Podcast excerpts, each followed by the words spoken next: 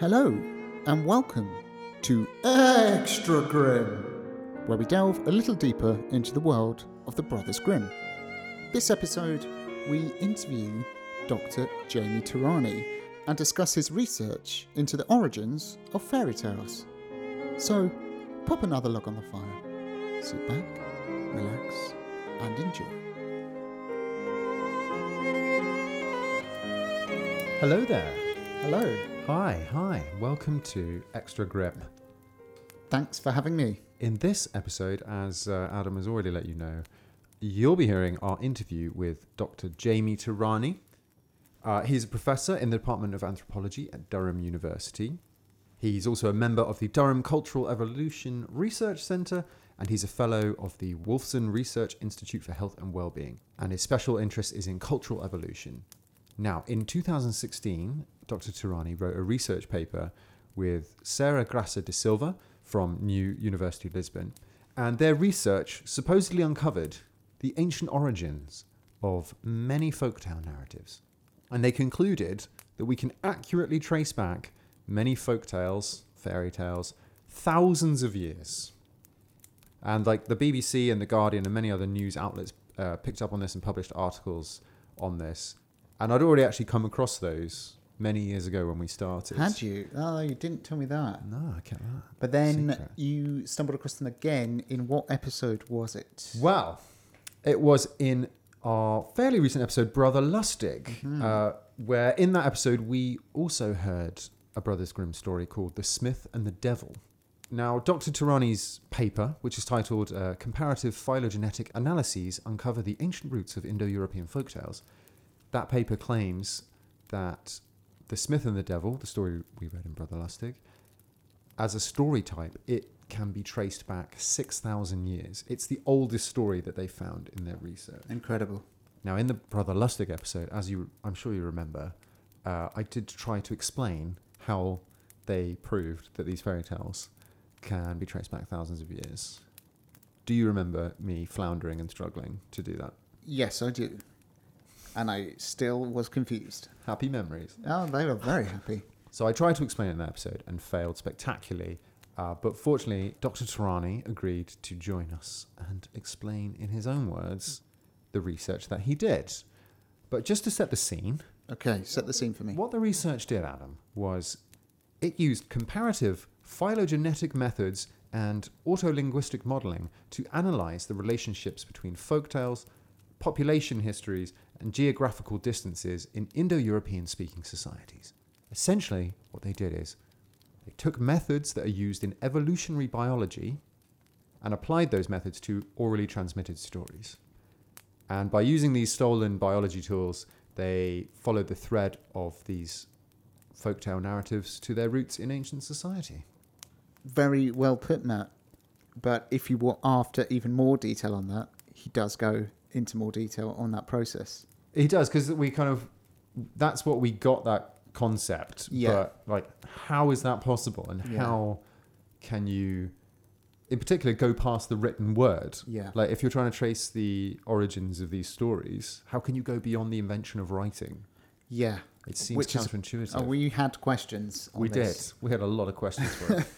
and I think he comprehensively answers that in the interview. I think, like, how that's possible. I think so. Did we yeah. get our heads around it? I think we did. I mean, yes, That's the most confident yes I've ever heard. but yeah, we can talk more about that after the we'll talk about afterwards, Yeah. absolutely. But just to say, the, the claims in uh, the research, Dr. Tehrani's research, are quite extraordinary. For example, the research suggests that Jack and the Beanstalk can be traced back to when Eastern and Western Indo European languages split more than 5,000 years ago. Also, they suggest that Rumpelstiltskin can be dated back 4,000 years. And the oldest story that they found was The Smith and the Devil, which is 6,000 years old from the Pontic Steppe. What is the Pontic Steppe? Not a question we need answering Okay. tonight. so we talked to Dr. Tehrani about all of that, about that specific type of research, but other stuff came up as well, didn't it, Adam? Yeah. Um, again, comparisons of um, this like fairy tales and the spread of fairy tales to sort of biology came up. We talked about anthropology. We Mm-hmm. talked about lots of things that I can't remember now. We've only just done the interview as well. and I think uh, uh, an extra special part was uh, at the end, he actually told us a story. I was not expecting it, but it was such a treat. We were rapt. Ah, that was amazing. That was a total treat, yeah. So stick around for that. Yeah, that was fantastic. But we started off by asking Dr. Tehrani to introduce himself. So, take it away.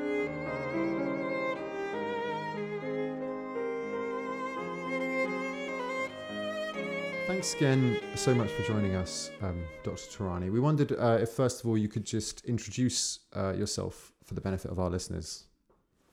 Yeah, certainly. Uh, so uh, thanks very much for, for, for having me on the on the pod. I'm looking forward to our chat. I'm, um, so I'm Jamie Tehrani and I'm an anthropologist.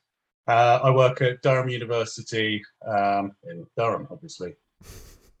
Excellent. Um, so we've invited you on uh, to chat with us today because we recently, um, in our podcast, discussed the story of the Smith and the Devil, which Yeah. we found is in the first edition of the Brothers Grimm's fairy tales, and this uh, led us uh, onto your 2016 paper on the origins of folk tales, uh, which dates that particular narrative, I think, about six thousand years. Um, and I was trying to understand it and sort of explain it in our podcast. And uh, I read all the press articles. I tried to read the actual paper uh, with little success. Yeah, sorry about that. That's academic prose for you. and the the press articles they kind of didn't really go into sort of the the process, the actual detail of how the research was carried out. So essentially, I just wondered if you could sort of talk us through the research, like how it came about, uh, the methodology, you know, exactly what you and your colleague did in the research. That would be great. Yeah, yeah, certainly. So, so this research grew out of um, earlier work that I did on um, the evolution of folktales, which um, involved doing a case study of two really well-known uh, international tale types. So, as I'm sure many of your listeners w- will already know, an international tale type is essentially a story that has got a recognizably consistent plot and set of characters uh, that we find in different cultural traditions. And um, there's been a lot of interest, really, I mean, since since international types were first discovered and catalogued, there's been a lot of interest in trying to understand how they originated, where they came from, and whether we can trace the origins and spread of these folk tales that have somehow made their way all around the world in some cases. So I started out by looking at two of those uh, international tale types, which were Little Red Riding Hood and The Wolf and the Kids, which are believed to be related to one another uh, and are thought to be related to tales in many other traditions as well. And uh, the way that I approached uh, this question of, you know, where the tale came from and what the relationships, the cross-cultural relationships between different versions of these stories um, were, was to take an evolutionary approach. I was really inspired by the kinds of methods that have been developed by evolutionary biologists to understand the origin and dispersal and diversification of organisms. Now, I can appreciate that probably on the surface that sounds like quite an odd thing to do. That's quite a big leap. But in many ways, I think that folk tales can be thought of as being similar to organisms. I think they are organic insofar as in most cases, folk tales don't have a single author. They aren't products of intelligent design of a kind of single author who's um, you know come up with a story and published it and got a copyright on it. The beauty of folk tales is that nobody owns them. They belong to the community and they've been shaped by generations of storytellers. And in that sense, um, they evolve in a very, I don't even think it's to say it's an analogy with biology. I mean, I think it is fundamentally the same kind of process that these are stories that get told, get retold. As they get retold, small, often small modifications are made. Um, and then in some cases, those modifications get selected for. In other words, they get you know preferred by audiences, and those modifications spread, and they become incorporated in the into the tradition. So you have a kind of process of descent with modification. Now, the other way in which I was inspired by what biologists do is um, that folktales, like biological organisms, don't usually have a very good um, historical record, by which I mean, um, by definition, folktales tend to be transmitted primarily through oral tradition rather than being written down. So it means that we often don't actually know very much about their origins, their history. We don't have a physical record. And it's very similar for that, that's also true of biological species, where okay, we've got the fossil record, incredibly patchy. You know, we just don't have any physical evidence for all these missing links between um, different different organisms. So they need to be reconstructed in some way.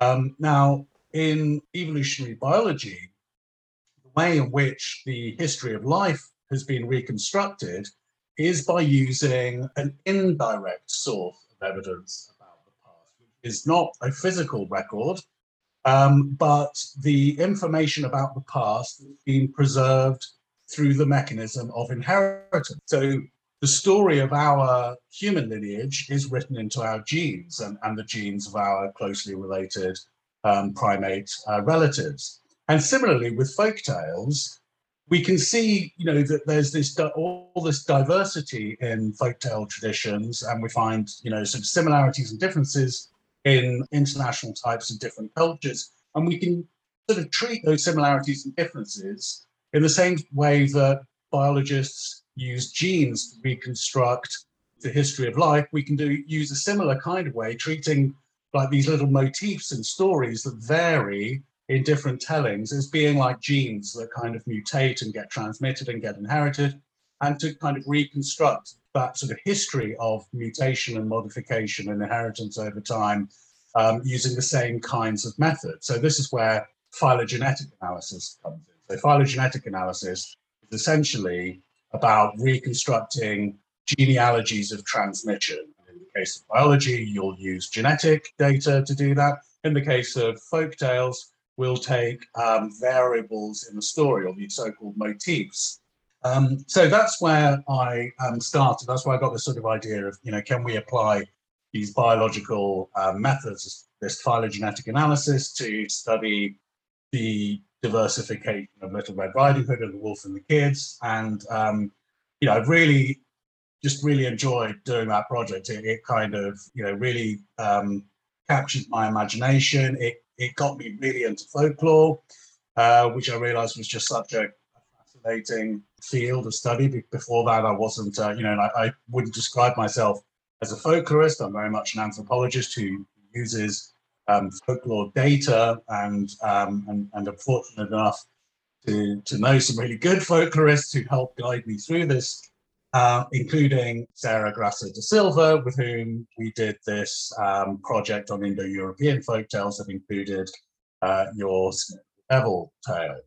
Um, so what we did in that case was, uh, and this is, you know, actually why it's so nice to be invited on this podcast. It's got, you know, it, which is all, you know, the kind of, you know, that grim reading and, and the Brothers Grimm and everything, because in many ways this particular project was was directly inspired by the work of the Brothers Grimm, who um, in the preface of one of the editions of their household and children's tales uh, discussed the relationship between German folk tales, uh, which they were obviously collecting, and these tales that um, were being collected elsewhere in, in um, the Slavic world, in um, Britain, in Scandinavia, and even in places like India and Iran, it became sort of clear that the folk tales that Grimm's were collecting weren't unique to Germany, but actually had cousins in um, these other countries and, and cultures.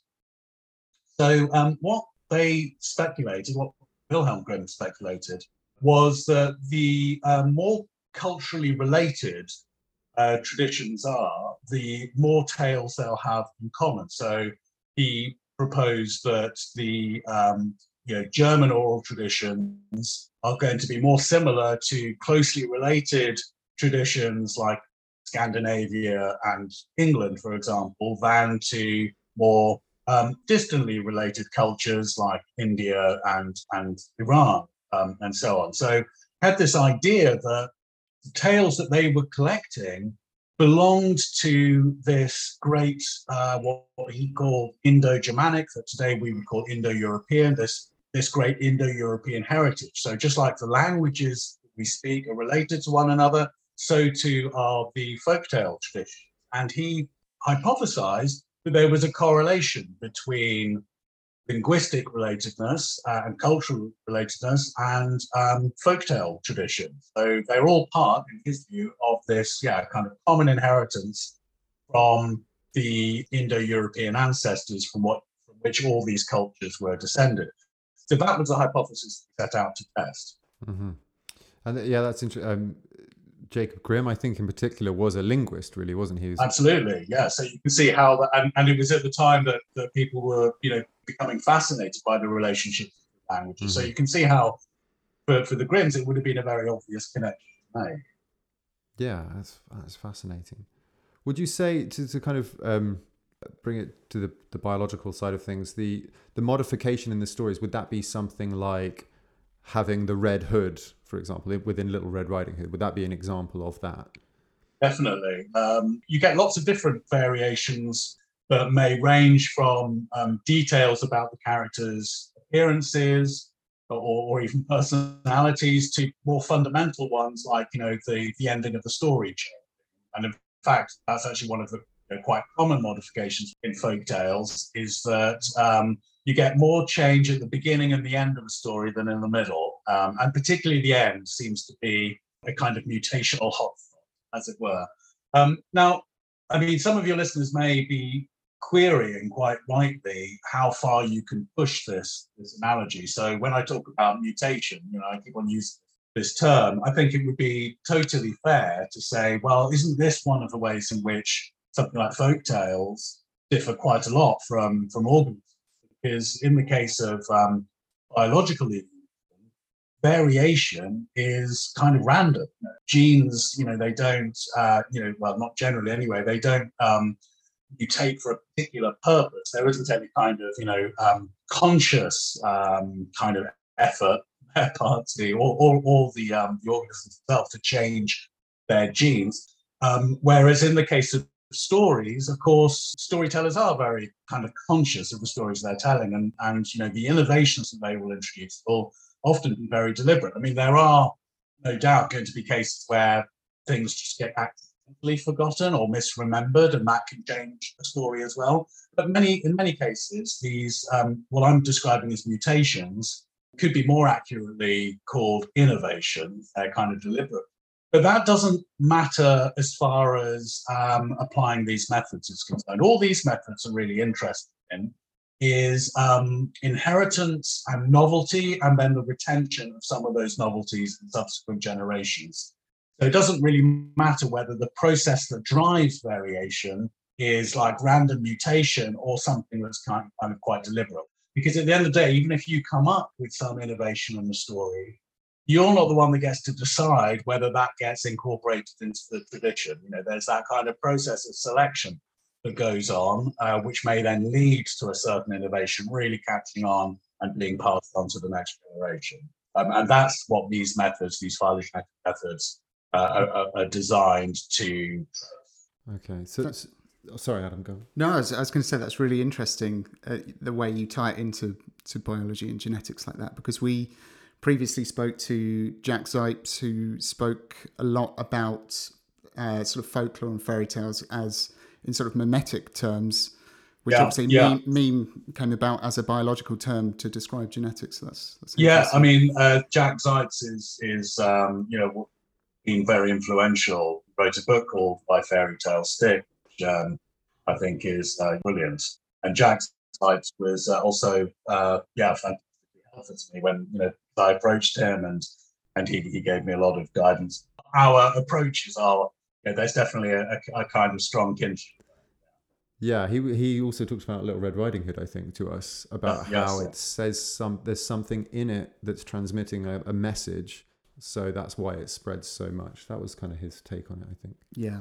Yeah. Yeah, I mean, absolutely. So that's where you know these tales they they adapt over time. They are, you know, again, this is you know where I would I would push that, um, you know, the parallel with the evolutionary biology that when you know organisms disperse and they and they find new ecological niches, they you know over generations will adapt to those to those new niches. Mm. And uh, and that you know we see that with with folk tales as well as they spread, they you know become localized. Uh, Mm. and I think that as an anthropologist, that's actually one of the most fascinating things about folk tales um, is that they that they they have both a kind of universal dimension, but then a culturally specific one as well. So I mean, the folklore record is a is a fantastic laboratory looking at human universals and differences and cultural specificities.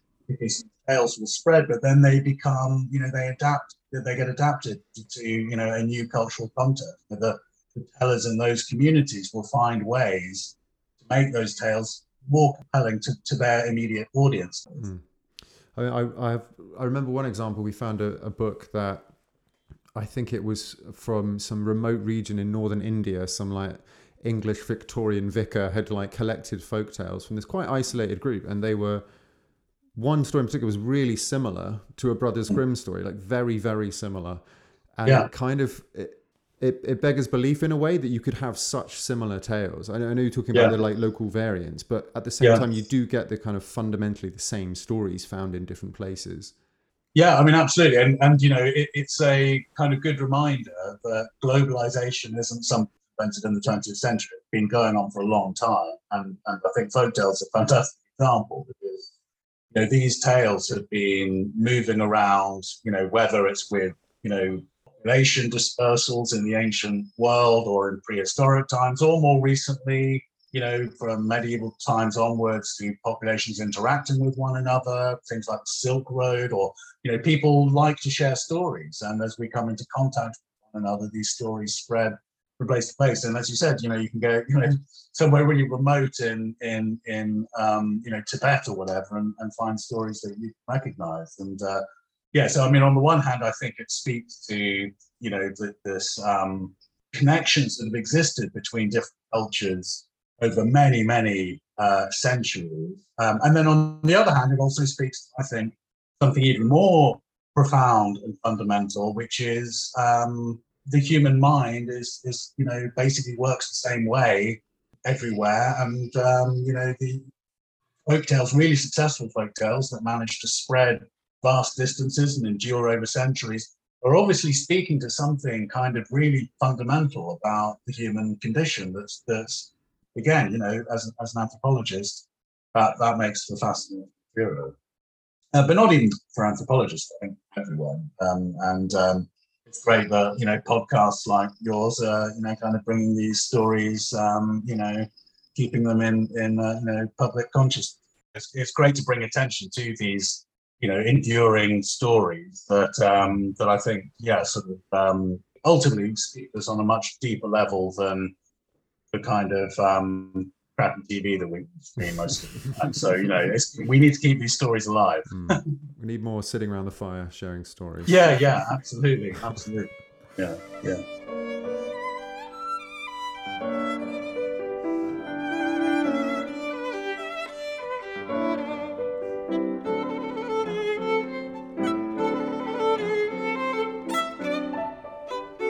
Um, I think one thing that's interesting is w- with your paper, you kind of uh, wade into the uh, the debate, as I understand it, within the academic world between the ideas that, on the one hand, some think that fairy tales are a sort of Renaissance invention, like 16th century Yeah. invent, invented sort of literary genre, uh, and that's where they come from. And then the other side think, no, these are actually ancient fairy tales, which is what the Brothers Grimm thought as well. And you very Yes. much put yourself in that camp, in that second camp.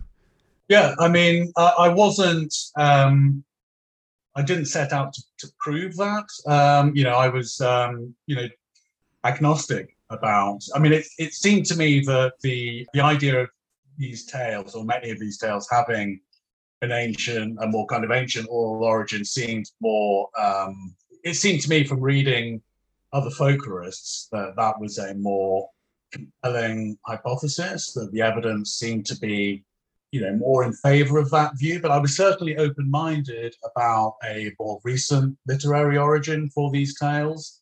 Um, and um, this is where i think you know you run into the problem of a lack of evidence a lack of physical evidence because all the uh, oral origins hypothesis um, of course we don't have data to prove that because the hypothesis itself is premised on the idea that these are tales that have existed that originated in oral tradition and were passed on in oral tradition. Of course, we don't have written records of them. The earliest evidence we've got for many of these stories is, as you said, these kind of early modern uh, writers who, um, who, who some researchers have argued, well, you know, maybe those are the people that just invented tales and they didn't go any further back from that. So it's where you really, you know, run up against this problem of not having the actual physical evidence there. Um, and so you need to use some other technique to try and get around that. And, um, and, and again, that sort of brings in these inferential methods that the biologists have developed to address that exact same problem in the case of the history of life. So how exactly then does it overcome that problem? Like, what is the actual mechanics of the phylogenetic analysis? What does it do? Is it just sort of modeling based on masses of data? Yes, that's right. It's a it's a modeling technique where um, and the work that I did with um, the Little Red Riding Hood and the uh, Wolf and the Kids has used phylogenetic techniques to um, to reconstruct the mutations in different versions of the stories and to come up with these sort of genealogies, these genealogical trees um, that represent the transmission history of that particular tale type. In the case of um, the Indo-European folktale um, traditions, we were looking at a, uh, a much broader canvas, really, we, because to take that Brothers Grimm hypothesis about the relationship between different oral traditions, what we were interested in finding out was to what extent um, a, a, genealogy of the languages spoken by Indo-European peoples could explain the distributions of dead folk tales. And so what we did was we used the uh, catalogue of international folk tale types, known as the Aarne Thompson Uther Index. Um, and that um, catalogues the, um, yeah, basically the cross cultural distribution of these international tale types. So things like Little Red Riding Hood and The Wolf and the Kids, but also, um, you know, a much wider range of, of different genres. What we decided to focus on were, were tales of magic. So what we you know commonly just describe as fairy tales.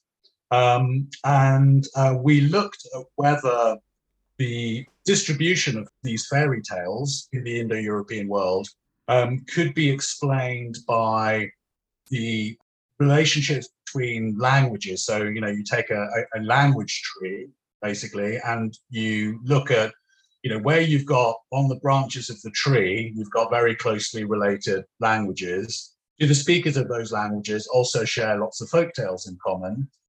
Um, or is it the case that uh, what really predicts the sharing of folktale traditions between different cultures is just how far apart they are in space? Because, you know, an alternative to the Brothers Grimm hypothesis uh, that these tales have been inherited and passed down from generation to generation, going back to kind of ancestral populations.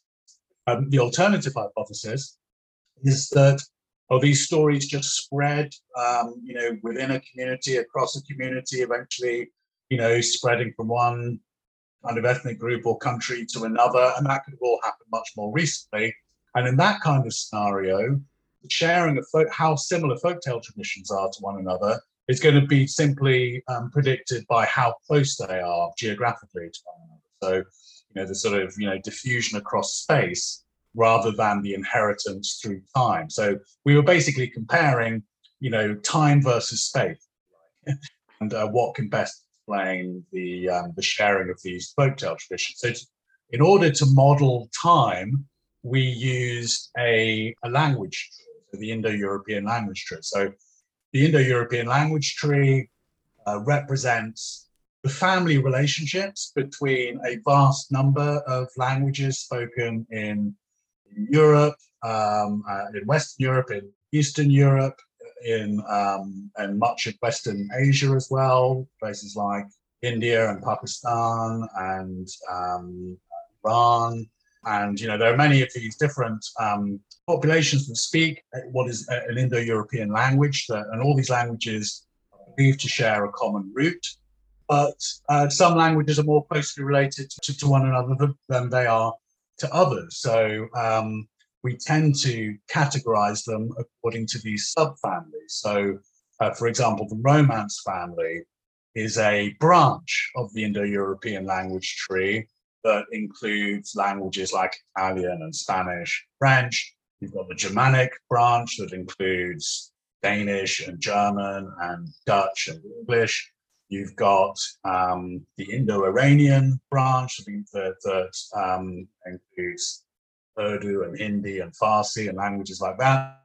So, um, so basically, we take the branches of the tree as a kind of um, a map of common history for these languages, for these, these cultures, um, and um, you can basically take the distances that separate these cultures through time as the distances between them on this tree, language tree, and compare that to the distances between them in space, just kind of geographical differences. And, and so we basically modeled then um, whether these folk tales uh, could be better explained by, by time or by space. And we found that for a lot of them, space is the a better account.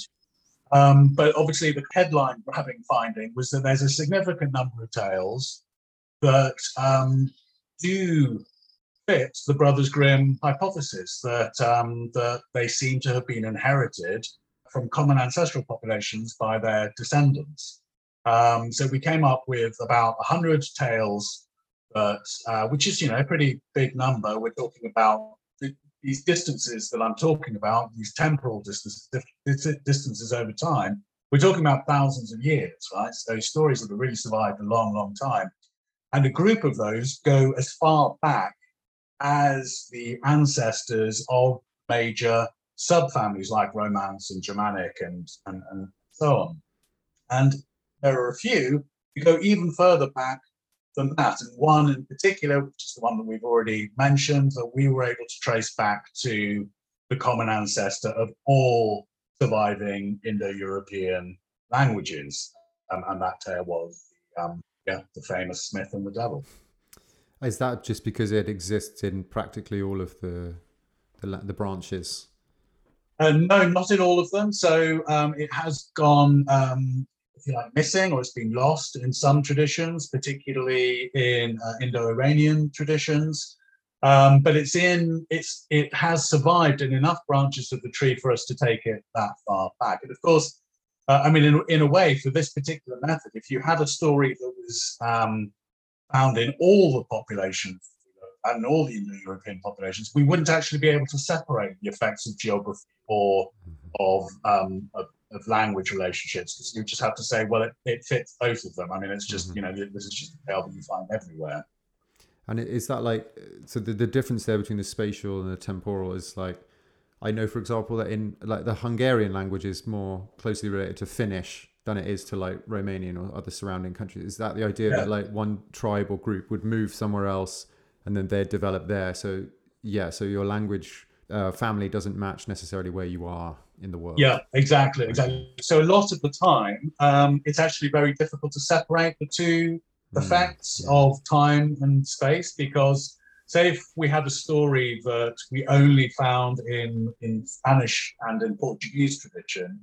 um, now, those are very closely related languages, um, Spanish and Portuguese, but obviously they're also each other's nearest neighbors. Mm. So if you only find a story present in those two traditions, you actually can't tell. There is no kind of mm. principled way to be able to discriminate between a story having spread from one population to, an, to another, and that could have happened fairly recently, uh, or this is a story that was existed in the common ancestor of these Iberian languages that, that, that maybe goes back, you know, uh, quite a long way. So yeah, so in some cases you just can't tell the difference. But with the stories that have quite wide distributions, mm-hmm. yeah, it's it's better because you know just as in that case Bulgarian that, that you gave, you know, Hungary's nearest neighbours aren't uh, geographic neighbours aren't closest linguistic relatives of uh, Hungarian. So Mm-hmm. yeah, so it's, it's where you get those differences. Mm. You're able to start to tease the- Mm. And with Little Red Riding Hood, is do you off the top of your head remember which where it pops up around the world and which sort of branches it's on? Yeah, so Little Red Riding Hood would be an example of a story that has kind of caught on and spread between neighboring cultures, but actually it's spread over massive distances because we find um, um, a really fascinating tradition of Little Red Riding Hood stories in, in Eastern Asia. So there's a, you know, you know, so it's gone really far from, you know, wherever it originated. And there are different theories about whether it actually came from the east and spread to the west or, or um, originated in the west and spread to the east. And on the basis of my analysis, it looks more probable that the story originated in the west and spread and spread to the east.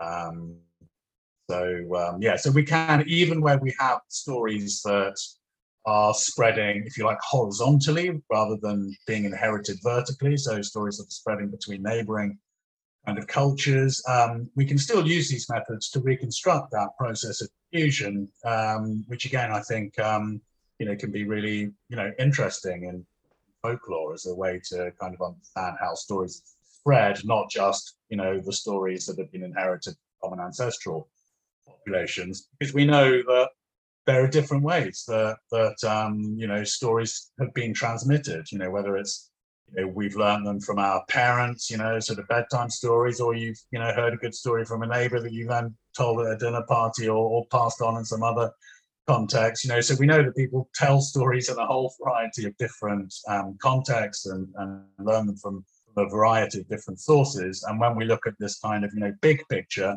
exactly the same thing. Stories that have have, have spread over you know vast distances of space, and some stories that have been inherited over you know thousands and thousands of years. Um, which really, in both cases, I think challenges some of the prevailing assumptions that people have about oral traditions. You know that that oral traditions are very fragile, that you know people aren't very good at, at kind of you know. So we think of it oral traditions as being a bit like you know the game Chinese whispers or, or telephone writ large.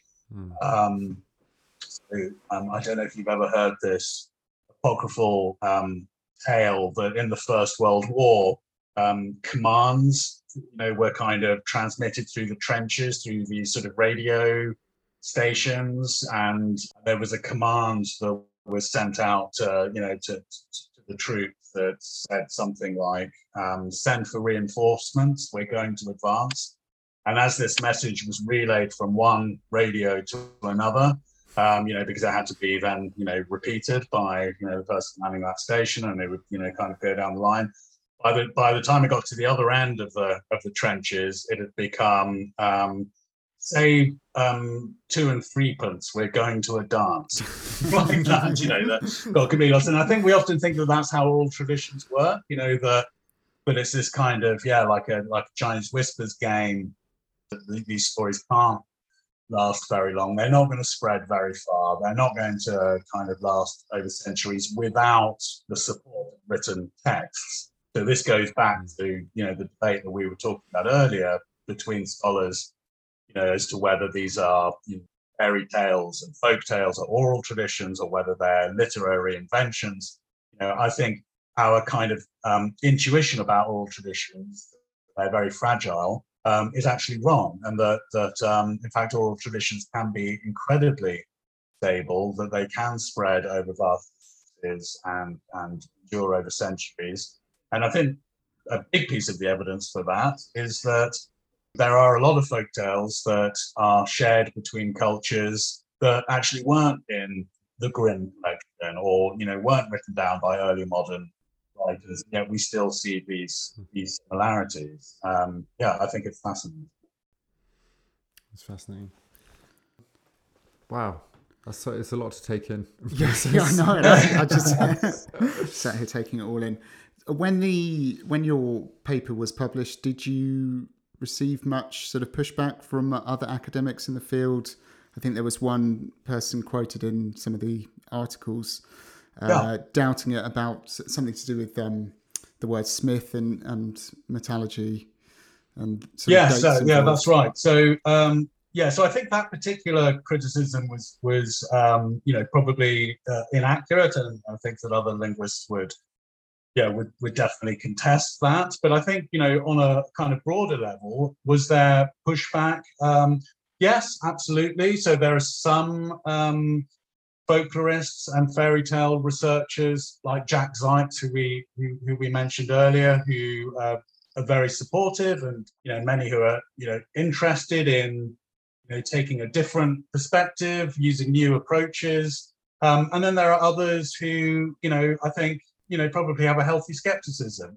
You know that, that theirs is a field that's been been around for a, a long time. That you know they've accumulated obviously a lot of knowledge about these traditions and, and have a lot of wisdom about you know ways to to study them and um know sort of see you know some some guy coming in with some fancy stats and um you know i think it's very natural and um and healthy to be to be skeptical about that and i've engaged i've really enjoyed engaging with those people as much as the people who've been um supportive because you know i think that you know that, that hopefully will make me a better scholar as well. And and as I said, you know, at the start, really, I mean, I'm I'm an anthropologist. I'm not a folklorist, so from that point of view, I mean, I have to be, you know, humble about what you know these these you know these people know a lot more about folklore than I do. So Mm. th- th- those kinds of criticisms are good learning opportunities for me. I think.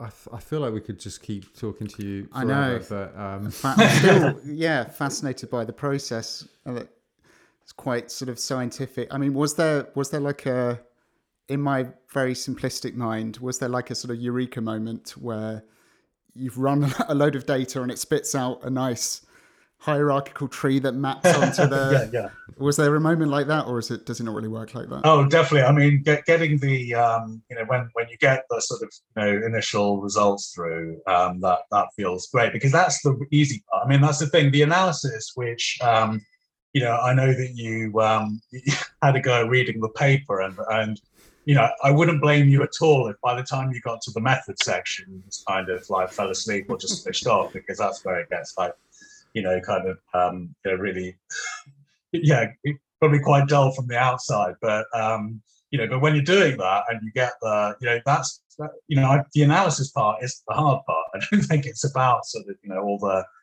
the background research, getting the da- the data is like so important, and um, doing the analysis, getting the results. Um, that's fairly straightforward. It's then the interpretation that you know gets, but that's the most exciting part. Sure. Mm. Yeah. well, I suppose we've got one question left. The the question that we ask uh, all the guests we have on the podcast. Adam, do you want to do the honors? Yeah. I mean, it's quite a simple one, but um, what's your favourite fairy tale?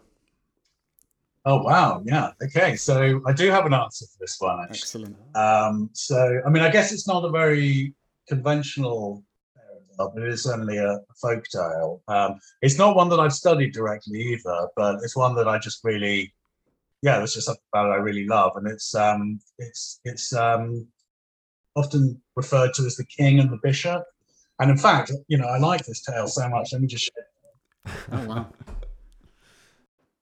So I don't know how well you can see this on screen, and obviously it won't come through on the podcast at all. But this is actually a painting that my my daughter made for me. Uh, she's 12 years old, and she did this painting while she had um, uh, coronavirus. She was um, she was in her bedroom, kind of you know isolating in there, and uh, while she was in there, she was doing all kinds of paintings and things. And for Christmas, she gave me this painting of a scene from this folktale the king and um, the bishop That's and the lovely. abbot. That's Um, so the story, um, for those who, who aren't familiar with it, um, is that a um, there's a, a powerful king who um, is in conflict with the the church, and he summons the um, the archbishop to uh, to come see him, and he tells the archbishop that he's going to confiscate all his lands and all his wealth and throw him into the dungeon unless he can answer three questions. The first question is how long would it take to travel around the earth? And the bishop himself, oh, God, a long time. I don't know. I don't know the answer. What's the second question? And the second question is how much am I worth?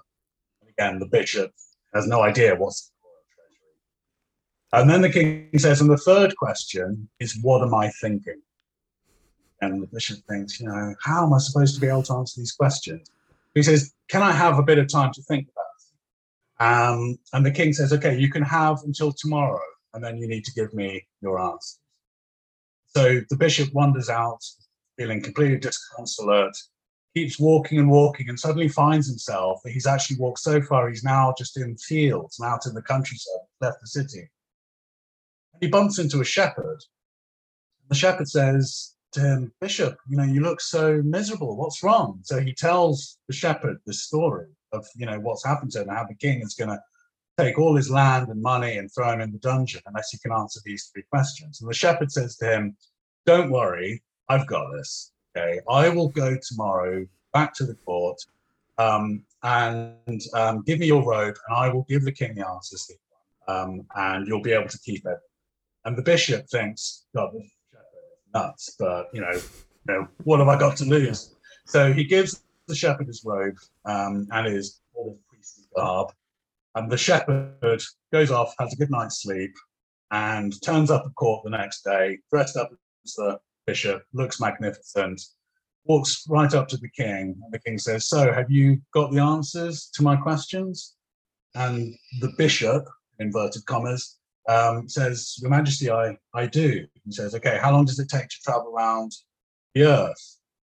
And, you know, the shepherd says to him, It takes um, a full day because, you know, that's how long it takes for the sun to travel around the earth, you know. So, you know, if you were the sun, it would take a full day. And the king thought, oh, well, you know, I guess I'll give you that one.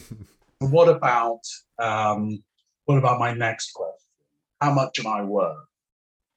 The shepherd very confidently says, You're worth 29 pieces 29 pieces of silver. Where did you come up with that? He says, Well, our Lord Jesus was sold 30 pieces of silver, and you are almost as, as valuable as our Lord. So probably 29 would be my guess. And the king just uh, he laughs and says, "Okay, you know, well, obviously, I've just got to let you have that one because you know that was clever and, and funny." So, okay, what about my third question? You'll never get this. So, what am I thinking? The shepherd says, "You're thinking that I'm the bishop, but," and he disclosed, "I'm actually a shepherd."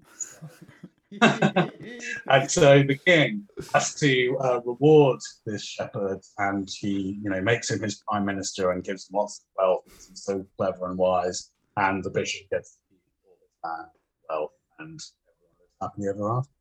Oh, that's, That's brilliant. fantastic. That's absolutely brilliant. Oh, wow. Fantastic. Thank you so much um, Great. for Okay, uh, guys, giving yeah. us some of your It's been a pleasure. Always, always a pleasure to talk folk tales. So, um, yeah, hope, hope everything goes well, and yeah, I'll um, look forward to listening to future episodes.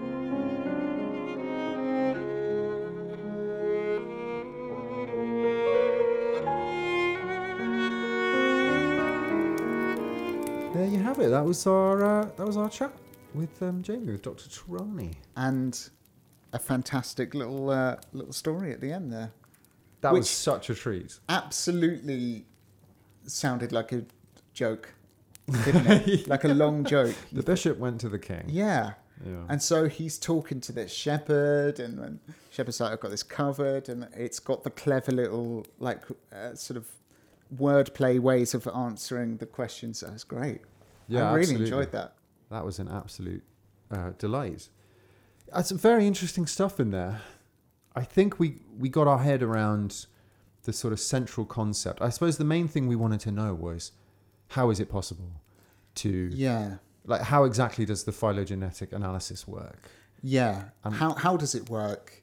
How can you trace the history of something back to before uh, recorded history or the written word or whatever?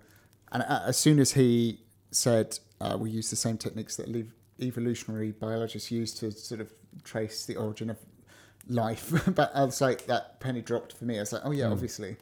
because like, you don't have a written word for like going uh, back millions of years. So like biological evolution. Exactly. Yeah, yeah. so therefore, of course, it's possible. And the actual process itself was interesting. I think I understand it, yeah. but do I? the penny dropped for me there, I think, when he was uh, describing it as the sort of difference between like temporal and spatial. So, Yeah. and that also uh, cuts across the the sort of doubt in my mind, which was like, how do you know that just yeah, okay, maybe you can trace these uh, like different. Uh, languages have the same story, but maybe someone just came, a sailor, and told it one day in a port, and then it Yeah. spread. I think the point there was that so you have the spatial, which is to like geographical spread. So Yeah. like countries that neighbor each other or cultures that neighbor each other. But then accounting for time is uh, the evolution of language. Yeah. So that tree goes back in time. So it's quite hard to explain, but I, I can see it like how if you trace it back, you know, two different splits within a branch, and you can see that there are higher instances of a certain story type within one branch or whatever, like you can trace that back through time. It makes sense to me. It's quite hard to No, explain. no, exactly. Yeah, it, it- when you if you look at um, with evolutionary biology, like the genetics of various uh, species, and you compare that data, you can see that it arranges itself into a some sort of hierarchical tree, and it's that same thing. And so you sort of extrapolate that backwards, and you end up with the bigger branch, and then the bigger branch, and then Yeah. the base of the tree. And then, as you said, that you have the eureka moment where you, uh, Yeah. the computer's done all the calculation. You hit print. Yeah, it prints out a tree and you overlay it on the language tree and you go, Eureka, it fits, it just matches. Throw open the window. Yeah. like we did it. Throw your papers. Yeah. So I think that that penny drop for me there, that clicked Yeah. for me, and that does make sense. And I wonder to what extent um, he thought that like this is definitive proof, or if he just thought it was a, for a big contribution to the body of evidence that these are old stories. He seemed quite open-minded in that you can discount certain things, uh, as he said, like Spain and Portugal are next to each other, so you Yeah. can't really tell there. What's what's temporal, But, um, what's spatial. Yeah. But I mean, it was interesting that the fact that obviously the the, the headline that all the articles seemed to pick up on was this story that was six thousand years old, but he was actually saying a lot of his findings related to stories that spread spatially and not temporally, Yeah. which I don't think I'd picked up on from the articles. No, I hadn't either. No, Yeah. so that was interesting.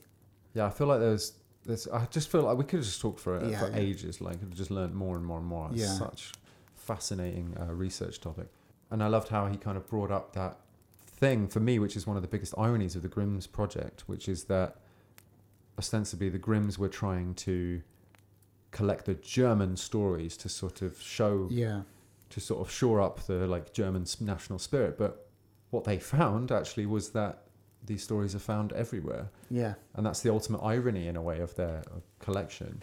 So that pr- proved the universality of, of the fairy tales. Exactly. which Wilhelm said, and then that was a view that was being had been disregarded for a long time, and now has essentially been, Hmm.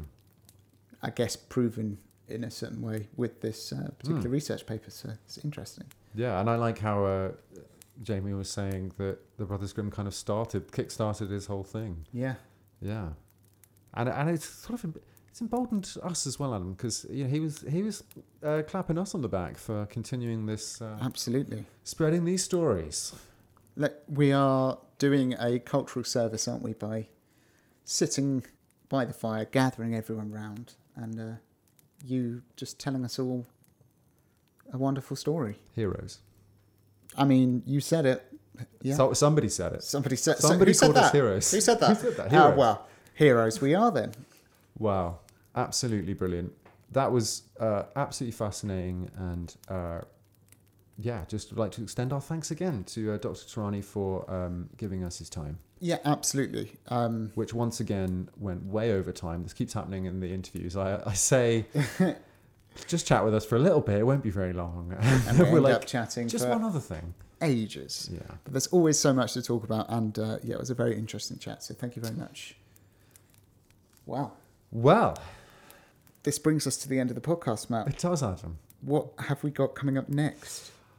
I believe, if my calculations are correct, I'll be seeing you next for the Brothers Grimm story, Frau Trude. Oh, Frau Trude. Frau Trude. Let me just run the numbers on that.